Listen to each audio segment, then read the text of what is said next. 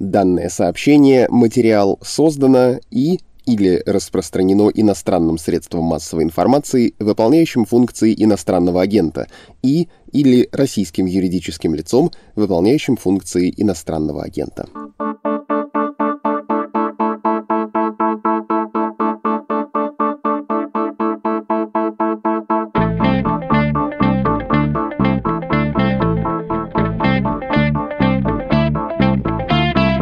Здравствуйте, вы и так это знаете, но все-таки скажу, вы слушаете подкаст «Медузы. Что случилось?». Он посвящен новостям, которые долго остаются важными. Меня зовут Владислав Горин. 5 участников прошлогодней акции протеста во Владикавказе против ковидных ограничений вчера, 26 июля, приговорили к реальным срокам заключения. Лишение свободы по приговору от 5 до 5,5 лет. Я тут не ради дешевого эффекта играю голосом, надавливаю, но просто на самом деле сроки феноменально большие. А. Для неполитического протеста, Б. Для Кавказа и В. Для российских властей, которые вообще-то исповедуют довольно лукавый подход в деле борьбы с пандемией. Лукавый в том смысле, что на уровне риторики, да чистой практики, ковид в России недооценивается. Ограничения и иные меры, вроде вакцинации публично, называются необязательными, добровольными. Наказания за нарушение этих ограничений редкие, избирательные, а порой не имеют ничего общего с борьбой с ковидом, а носят явный политический оттенок. Но тогда откуда в осетинском деле 5 и 5,5 лет лишения свободы? Что по этому поводу думают в самой Осетии и откуда там взялось такое большое напряжение? Сейчас все узнаем.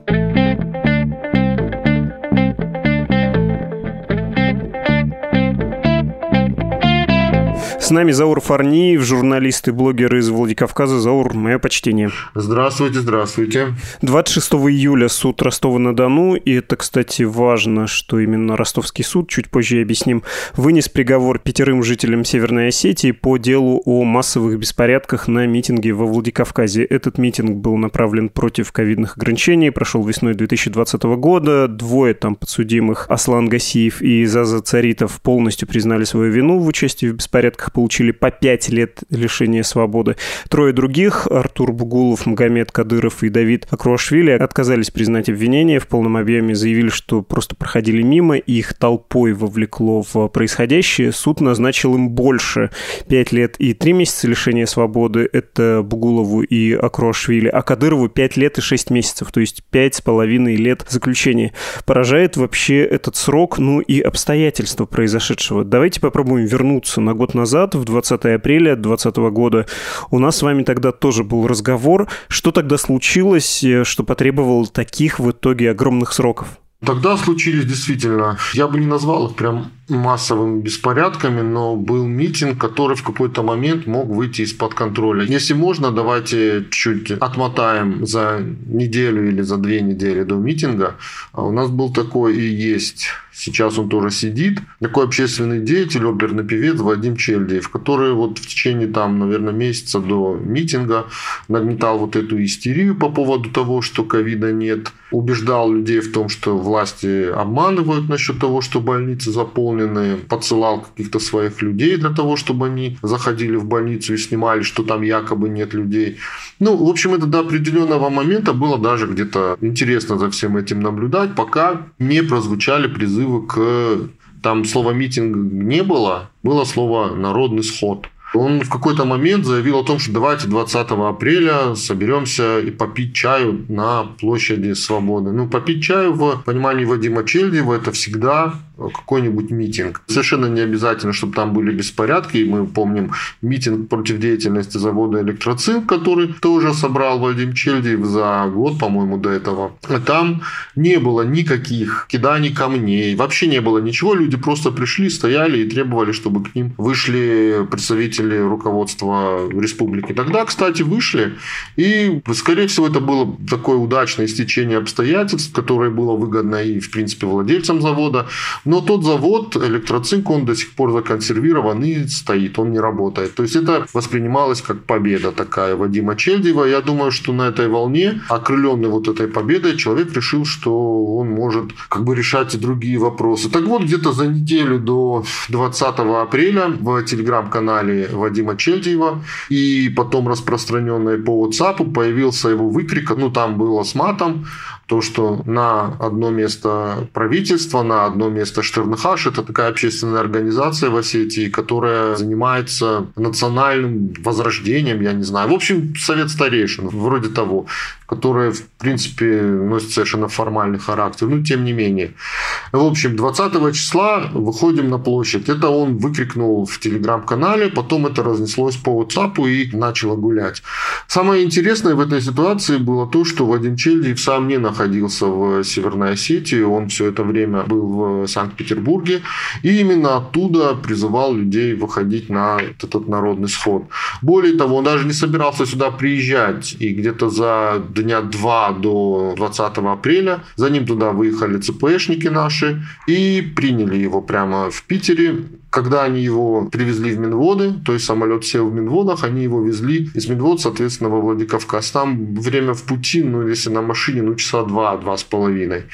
Так вот, за это время, как потом рассказали сами полицейские, Вадим Чельдиев напал на одного из них и даже устроил ему сотрясение мозга. Это была очень странная история, потому что надо видеть Вадима Чельдиева, его телосложение и видеть сотрудников ЦП, которые очень здоровые амбалы. Вадим, как мы между собой говорим, он весит не больше 40 килограмм, да, то есть на кого он мог напасть и, главное, зачем, тоже не совсем понятно.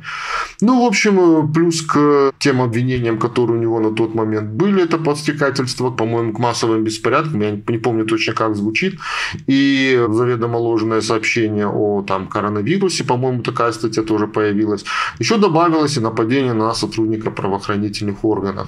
Так вот, несмотря на то, что Вадим на момент начала митинга 20 апреля уже находился под стражей, люди все равно собрались. По предварительным данным, там было около 3-3,5 тысяч человек. И в принципе, вот в самом начале ничего не предвещало того, что митинг выйдет из-под контроля. Да, в принципе, он и не вышел, да, если не считать, что в какой-то момент люди начали кидать как будто специально оставленную брусчатку. Надо понимать, что площадь на тот момент ремонтировалась, там было очень много плитки, и это было удивительно, то, что власть, зная заранее о том, за несколько дней, даже недель, за пару недель, зная о том, что там что-то будет, она не озаботилась тем, чтобы просто вывести эту брусчатку оттуда, чтобы ее там просто не было. Но, тем не менее, эти горы плитки были там навалены, и они в конечном итоге пошли в ход. То есть люди брали ее, и не скажу, что это было массово, это не было массово, но там несколько человек просто это взяли и покидали.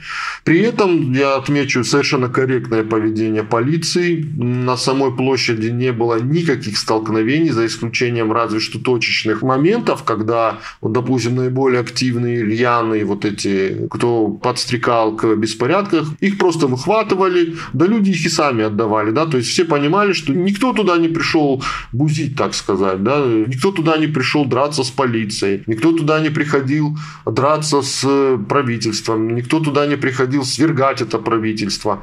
Более того, какая-то большая часть людей, она туда пришла даже не будучи сторонником Вадима Чельдиева.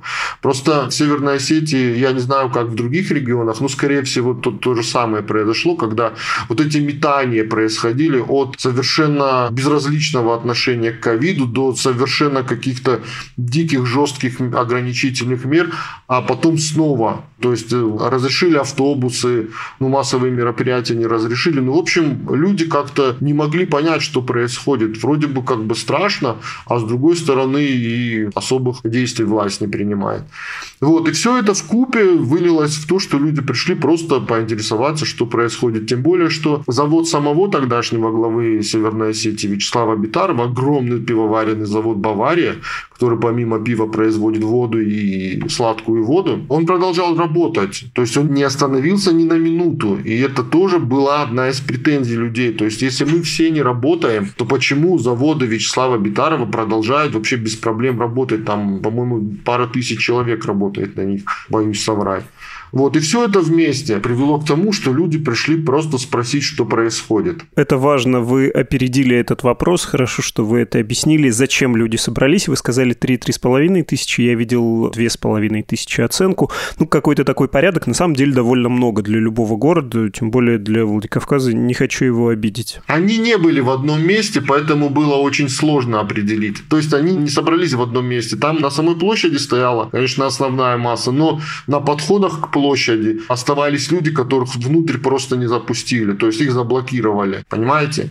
Вот поэтому говорить о том, что вот, да, на площади было 2500 человек, но в ее окрестностях тоже стояли люди. Хорошо, собрались, почему собрались, понятно, это не какие-то конспирологические теории, это запрос людей на диалог и вообще недовольство социально-экономической ситуации, когда ты не работаешь, у тебя низкие доходы, зарплата в Осетии и так не самая высокая, вопрос выживания. Мы с вами год назад, кажется, про это говорили. Я еще хочу справочно добавить по интерфаксу с сохранением лексики, что случилось по итогу. Вы сказали, что полиция действовала корректно, но, тем не менее, протокольно надо добавить, что после митинга 100 человек было задержано, порядка 40 из которых ранее привлекались к уголовной ответственности. Было составлено более 170 протоколов, 65 жителей республики были отправлены судом под административный арест сроком до 15 суток. В настоящее время возбуждены уголовные дела в отношении более 20 фигурантов по статье хулиганства. Давайте поговорим о том, что будет потом, и несмотря на то, что вы про Вадима Чельдиева, оперного певца, уже рассказали, безусловно, это очень яркая фигура. Я хотел бы его еще чуть попозже обсудить отдельно, потому что у него приговоры, даже не один приговор еще будут. Что было потом в республике? После того, как это случилось, после того, как состоялось такое странное взаимодействие с властью, тем более, что там же было не только силовое решение, вроде все-таки представители республиканской власти вышли поговорить. Да, выходил лично глава республики Вячеслав Битаров. Ну, вот он вышел, действительно пытался поговорить. Да, при всем моем к нему негативном отношении я признаю, что вот в тот день он действительно вышел и пытался говорить, но его не слушали. Его люди не слушали, пытались перекрикивать и перекрикивали. В общем, он зашел обратно, совершенно никак не поговорить с людьми. Единственное, что они определили, он их попросил выбрать несколько человек, которые к нему зайдут, и чтобы в спокойной обстановке поговорить. Но тут вы понимаете еще, в чем проблема? В том, что люди, которые туда пришли, они не были объединены какой-то одной целью. Там каждый пришел со своим.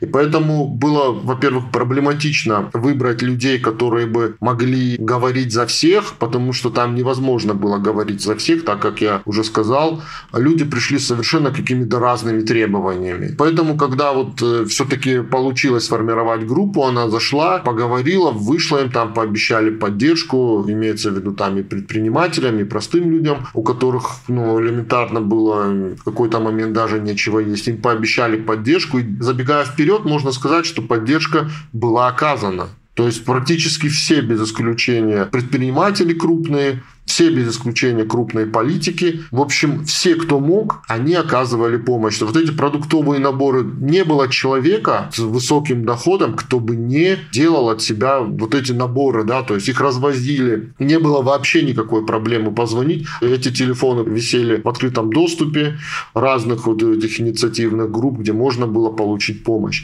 Но я возвращаюсь к дню митинга. Когда эти люди вышли, вот эти выборные люди вышли, их тоже освистали. То есть не получилось того, что вот их послушали и разошлись остальные. Нет, они как стояли на площади, так и стояли. И в какой-то момент, когда толпа долго стоит, то там уже не нужно бывает каких-то особых действий для того, чтобы ее возбудить. И в итоге так и получилось. Как-то вот все привело к тому, что там и камни полетели, и мат слышался. Ну, там драк, конечно, не было. Ну, я, во всяком случае, не знаю о них. Но, тем не менее, вот эти 20 человек, которых выявляли потом по видеокамерам, наиболее активных, они оказались задержаны. Я пытаюсь понять просто феномен, потому что все, что я знаю о Российской Федерации, говорит мне, что это крайне странная ситуация.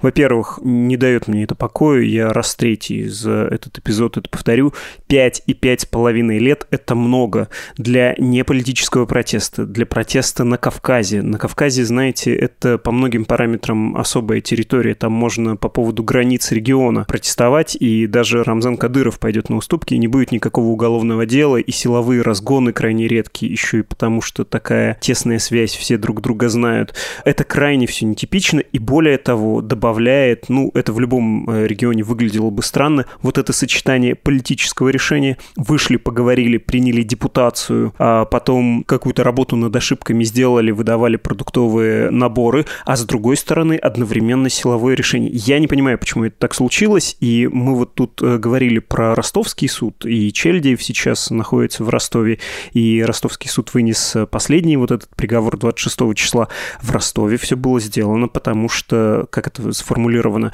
в Осетии могло быть оказано давление на судей. Ну, то есть это на самом деле чрезвычайная и судебная ситуация. Откуда вот эта страсть к силовому решению, хотя ничего, казалось бы, вот из фундаментальных вещей не способствовало тому, чтобы так жестко реагировать? Зачем это было сделано?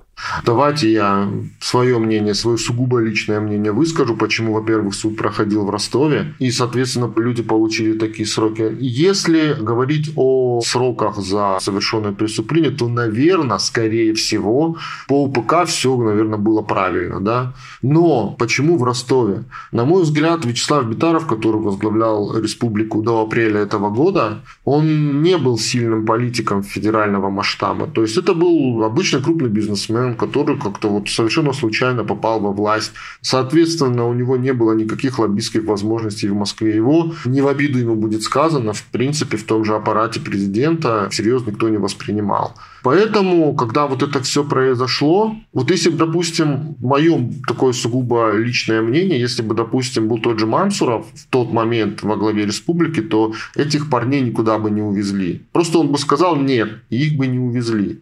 Потому что он прекрасно понимал, чем чревато, если вдруг им вынесут большие такие приговоры, какие вынесли.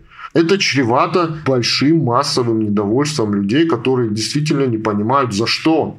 Тут важнейшая параллель, которую нужно провести, это вот сегодня и предыдущие 3 дня, и еще будет, наверное, пару дней, в Ленинском райсуде Владикавказа зачитывается приговор по делу, в Осетии его называют дело Цкаева. На скамье подсудимых 10 полицейских, которых обвиняют в том, что они довели до смерти человека, которого им привезли, или которого они привезли, которому не было предъявлено никаких обвинений, человека просто забили до смерти в отделе. Вся эта история длится уже почти 6 лет. И вот глядя на то, как вот эти полицейские, да, вот эти 10 человек, они сначала чуть-чуть посидели, 3 из них, потом вышли, остальные совсем немного побыли под домашним арестом, теперь они все под подпиской о невыезде. То есть возмущение того, что человека забили до смерти, он зашел на своих ногах в отдел, его оттуда вынесли, и он умер.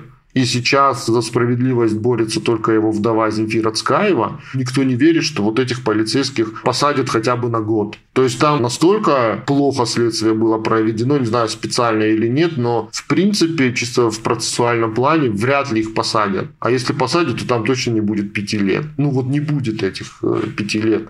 Вот, и как бы в противовес вот этим 2 делам люди не понимают, ну как, если вот тем не будет практически ничего, а людей, которые просто куда-то вышли, и да, они погорячились, но они уже отсидели больше года за это. И им вот такие сроки, то вот где справедливость? Еще речь об этом. 2 вопроса. Видите ли вы уже это возмущение приговором в Ростове? Это первый вопрос. И второй, правильно ли я вас понял, что этот приговор – это политика без политики? Ну, то есть он стал возможным как раз из-за политического просчета, из-за того, что как раз никто и не подумал. Сначала на второй вопрос, что если бы суд проходил в Северной Осетии, ну, давайте говорить откровенно, да, вот мы все прекрасно понимаем, то, что политика в любом случае какую-то свою роль играет. И вот в данном конкретном случае, допустим, нынешнему новому главе республики вообще нигде не нужно вот это напряжение, если оно даже будет. Напряжения как такового еще нет, оно есть только в социальных сетях, и я надеюсь, что это никуда не выплеснется, но все-таки люди ждут справедливости, запрос на эту справедливость есть. И вот этот кейс с длинными сроками, который сейчас появился, он будет подспудно висеть. То есть я не скажу, что из-за этого люди куда-то выйдут или еще что-то сделают, но вот подспудно он будет висеть над людьми и может как-то выстрелить тоже в любой момент, ну, если какой-то катализатор все-таки, не дай бог, конечно, но случится. Про недовольство, связанное с коронавирусом, с коронавирусными ограничениями, хочется спросить. Понятно, что Осетия не Дагестан, не в числе самых кризисных регионов по коронавирусу в России, но ситуация непростая и, наверное, за год не сильно улучшилось положение людей, или все попривыкли? Вот этого напряжения, во всяком случае, уже нет. Все попривыкли, скорее всего, все уже к этому привыкли, все постараются не обращать внимания, хотя действительно больницы переполнены опять, скорее всего, 2-я крупнейшая больница тоже вот уже может стать коронавирусной.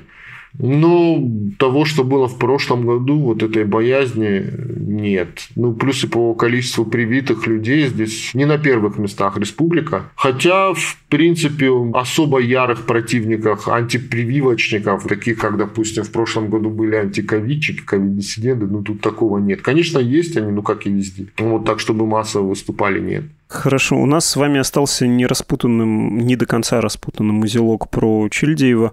Еще раз повторю, оперный певец, жаркий ковид-диссидент, сторонник точки зрения, что Российская Федерация — это так, а он по закону и по справедливости является гражданином Советского Союза. Я не хочу обижать ни его лично, тем более, что он находится за решеткой, и вообще не хочу плохо говорить о людях с ментальными особенностями, но я бы сказал, что его ковид-диссидентские убеждения продиктованы больше не какой-то сложной рефлексией, а скорее даже невозможностью ее сделать. Короче, там скорее психиатрические, а не гносеологические какие-то корни. Это строго мое, повторюсь, ненаучное, необоснованное, оценочное, поверхностное суждение об этом человеке. Но вот почему с таким человеком, с Чельдиевым, нужно до сих пор при новом руководстве республики действовать настолько жестко? Он, вы сказали, я повторюсь, в Питере в апреле 2020 года, не находясь в республике, был задержан, при этом его объявляли в федеральный розыск, и 5 статей, вы упомянули некоторые из них, я вот сейчас справочно зачитаю, в чем его сейчас обвиняют. Это распространение заведомо ложной информации о коронавирусе, экстремизм, ни много ни мало, хулиганство, организация массовых беспорядков, а также нападение на силовика во время этапирования, вы это рассказали. Ну и Чельдиев, он по всей форме, он в списке террористов и экстремистов Росфинмониторинга. Администраторы его телеграм-канала тоже находятся в СИЗО. По версии следствия, это тот самый телеграм-канал, через который Чельдиев подстрекал, распространял, призывал и так далее. Поразительно. Зачем такими мерами с таким человеком бороться? Почему это не сгладить, не спустить на тормозах? Это все силовая машина, действующая отдельно от политического руководства? Или там все-таки какой-то замысел есть? Лично мое мнение, опять же, я считаю, что Чельдиев настолько всех достал, что они решили со всех орудий по нему ударили, и, на мой взгляд, это была ошибка. С Вадимом Чельдиевым, ну, как вы сами сказали, я разделяю все-таки ваше мнение относительно его ментальных особенностей, но, тем не менее, вот как раз поэтому можно было обойтись совершенно другими методами, а не вот так показательно устраивать какое-то судилище, а то, что судилище будет, я в этом не сомневаюсь. Поэтому, опять же, все, наверное, сводится к тогдашнему руководству республики, которое не смогло как-то сделать так, чтобы того же самого Вадима Чельдиева судили по подсудности. А подсудность у него здесь, в Осетии. Точно так же, как и у тех парней, которых осудили в Ростове. Но насчет тех парней я, кстати, все-таки считаю, что апелляции еще не было. И, может быть, если очень крупно повезет, то апелляционный суд может изменить срок наказания. Все-таки я на это надеюсь и очень на это рассчитываю. Вот по поводу Вадима Чельдиева все было бы гораздо лучше, если бы все сделали по-другому, а не выкатывать ему срок, там, я думаю, лет 15 ему все-таки дадут. Я слышал такие версии о том, что ну, не меньше 15 лет он получит. Ну, вот 15 лет до человека, который... Не знаю, я против этого. Мне не хочется, чтобы такое было, хотя у меня с Вадимом Чельдиевым совершенно отвратительные отношения. Вот просто на личном уровне мы друг друга просто ненавидим, но сажать его на 15 лет, это даже на 5, это неправильно, я считаю. Если подводить небольшой итог, все это выглядит крайне скверно, потому что в этом даже нет никакого смысла и нет никакого замысла. Есть некоторая инерция системы. Кстати, про Вадима Чельдиева, он на днях дал интервью по переписке с СИЗО СМИ и на агенту «Кавказ Реалий». Я позволю себе процитировать, что он говорит по поводу его нынешней точки зрения на произошедшее. «По поводу коронавируса, я думаю, сейчас то же самое, что и раньше. Отрицать его я не могу, так как это старая болезнь. Как говорил доктор Рошаль еще год назад, это одна из разновидностей гриппа. Но я до сих пор утверждаю, что на тот момент власти Осетии нагло лгали, убеждая население, что госпиталь полон больными. Однако, как видно из запросов ЦПЭ в Минздрав Осетии, в апреле в больнице было всего 2 пациента с пневмонией. Эти документы есть в моем уголовном деле. Если учитывать то, что Осетии выделили на борьбу с коронавирусом 260 миллионов рублей и то, как тут могут осваивать деньги, то все понятно. Стал бы я призывать людей на митинг? Да, стал бы. Во время пандемии не останавливали завод Битарова, вы про это говорили. И никакой коронавирус не мешал тысяче его сотрудников приходить на работу. В то же время проводились многочисленные осетинские свадьбы, в том числе для того же сына Битарова. А политзаключенных задержали за нарушение санитарных норм. Что за двойные стандарты? Конец цитаты. И, в общем, понятно по этим словам, почему он пользуется успехом, да, насколько он риторически силен. Да, он прав. Все, что он говорит, это абсолютная правда. И за исключением того, что есть большие сомнения насчет того, что 2 человека всего было в больнице.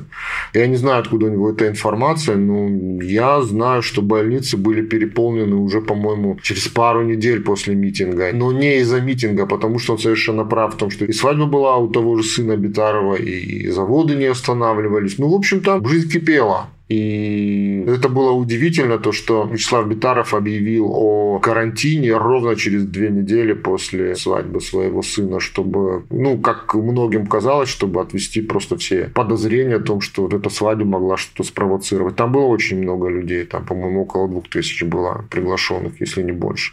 Так что Вадим, я не скажу, что силен в риторике. Понимаете, его риторика действует в основном на людей, ну, так скажем, я их называю инстаграм-аудиторией.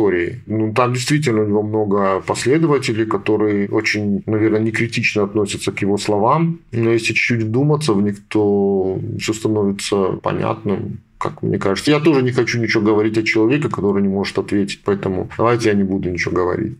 Да, ну, в общем, все понятно, и все выводы сделаны, как-то особенно печально. Это напоминает, по правде говоря, трагикомическую какую-то историю, в которой Виктория Боня оказалась за решеткой, и ей грозит 15 лет тюрьмы, а люди, которые вышли с настоящим запросом, с настоящим непониманием, с настоящей бедой, тоже получили большие сроки просто за то, что им не терпелось, и как-то хотелось получить ответ.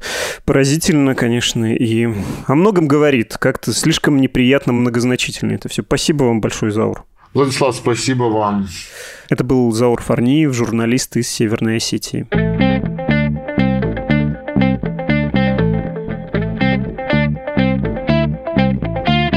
Вы слушали подкаст «Что случилось?» о новостях, которые долго остаются важными. Оставлять оценки, лайки, комментарии, а также подписываться на «Что случилось?». Ну и слушать, конечно, наш подкаст можно на сайте «Медузы» и в нашем мобильном приложении, а также, само собой, на популярных платформах для подкастов, среди которых Apple Podcasts, Google Podcasts, YouTube, Spotify, CastBox и Яндекс.Музыка.